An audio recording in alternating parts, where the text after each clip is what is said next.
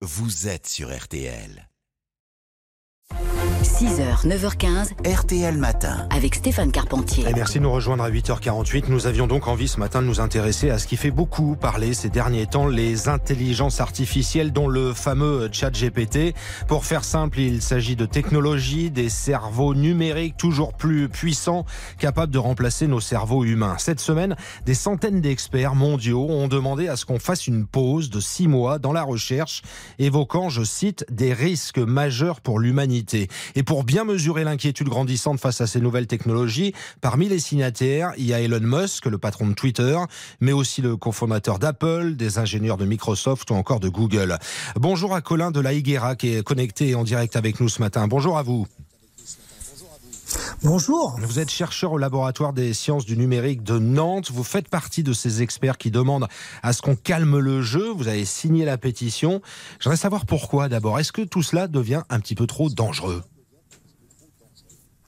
Donc il y a un danger, pas nécessairement celui qui est euh, inscrit dans la lettre, mais il y a un danger global que ça va trop vite et que la société civile ne suive pas. Donc des émissions comme celle-ci permettent de dédramatiser et de comprendre, mais malgré tout, on voit arriver des informations très très vite. Il y a de quoi ben, prendre un petit peu peur. Donc, je crois qu'on a tous signé pour dire on se calme. Euh, Justement, en quoi ça pourrait devenir dangereux? Ou ça devient déjà dangereux? Non, les dangers, on les voit indirectement. Les dangers, c'est pas tant l'IA que notre façon de se l'approprier. Les dangers, c'est par exemple la menace sur beaucoup de métiers, mais y compris des métiers à forte dose d'intelligence ou de ou de créativité, des métiers pour lesquels on aimerait bien que les jeunes se forment demain. Or, ça va être difficile s'ils ont l'impression que l'avenir est bouché. L'Italie, par exemple, euh, Colin de la Higuera, vient de bloquer euh, ChatGPT. Est-ce que la France doit faire pareil? Donc, à ma connaissance, l'Italie a bloqué non pas à cause de la pétition, non pas d'ailleurs sur une réflexion exactement de la même On a des petits problèmes de connexion. manière, mais parce que euh, ils ont envie de faire respecter un certain nombre de points qui sont inscrits dans les textes européens. dont- Allô Alors, on vous a perdu, euh, Colin de la Higuera. Vous savez quoi On va vous récupérer au téléphone, comme ça ce sera plus simple. On a un petit problème de connexion. euh, euh, Pour euh, vous entendre très correctement, c'est haché malheureusement pour la séance explication. Donc, concernant ces intelligences artificielles, dont le fameux chat GPT. Colin de la Higuera qui nous rejoint donc en, en ligne pour prolonger cet entretien. Vous êtes là? Donc je suis là, oui, oui, oui. Donc l'inquiétude, elle est, elle est grandissante, on le mesure. Et vous nous disiez l'Italie euh, bloque ChatGPT, mais pas par rapport à la signature, hein, c'est ça? Non, c'est ça. C'est pour des raisons euh, techniques, mais aussi euh, pour que nos droits euh, de vie privée soient respectés. Et il y a de nombreux étudiants qui ont utilisé ChatGPT, par exemple, pour passer des examens du bac et même des épreuves de, de polytechnique. Est-ce que c'est vraiment si efficace concrètement? C'est l'impression d'être efficace qui compte. C'est-à-dire que si les étudiants et les élèves sont persuadés que ça marche, ils vont s'en servir. Et s'ils s'en servent, ben, bien entendu, ce sont des connaissances, des compétences qu'ils ne vont pas développer. Alors ça veut dire qu'il faut cadrer tout ça, qu'il faut encadrer, qu'il faut des mesures concrètes. C'est ça qu'on demande aujourd'hui. C'est pour ça que vous demandez une pause. C'est- exactement ça. C'est-à-dire qu'il va falloir légiférer, mais on aimerait bien ne pas légiférer après. Or, c'est très difficile de légiférer sur une technologie qui nous présente des nouveautés tous les mois. Ouais, tous les mois, c'est mis à jour, c'est ça? Mais en fait, on a eu dans l'ordre un GPT-3, puis ensuite ChatGPT, puis GPT-4, et on sait que GPT-5 se prépare. Mhm. Je voudrais bien comprendre, euh, les intelligences artificielles, ça a des limites quand même en l'état. Ça peut pas remplacer complètement un homme. Alors, comme vous dites, il y a les intelligences artificielles. Donc, ChatGPT, c'est euh, un type d'application, un type d'IA qui s'intéresse au langage. Il y a plein d'autres IA qui règlent d'énormes problèmes. Aujourd'hui, la médecine s'en sert. Aujourd'hui, on s'en sert pour euh, surveiller la planète, trouver les endroits où il y a de la pauvreté, où il y a des catastrophes naturelles, des choses comme ça. Donc, il y a vraiment plein d'IA qui, euh, qui sont très très utiles. Donc, une IA ne peut pas remplacer l'humain, mais la somme de tous les IA vont euh, aujourd'hui résoudre beaucoup des problèmes que euh, qu'on se pose.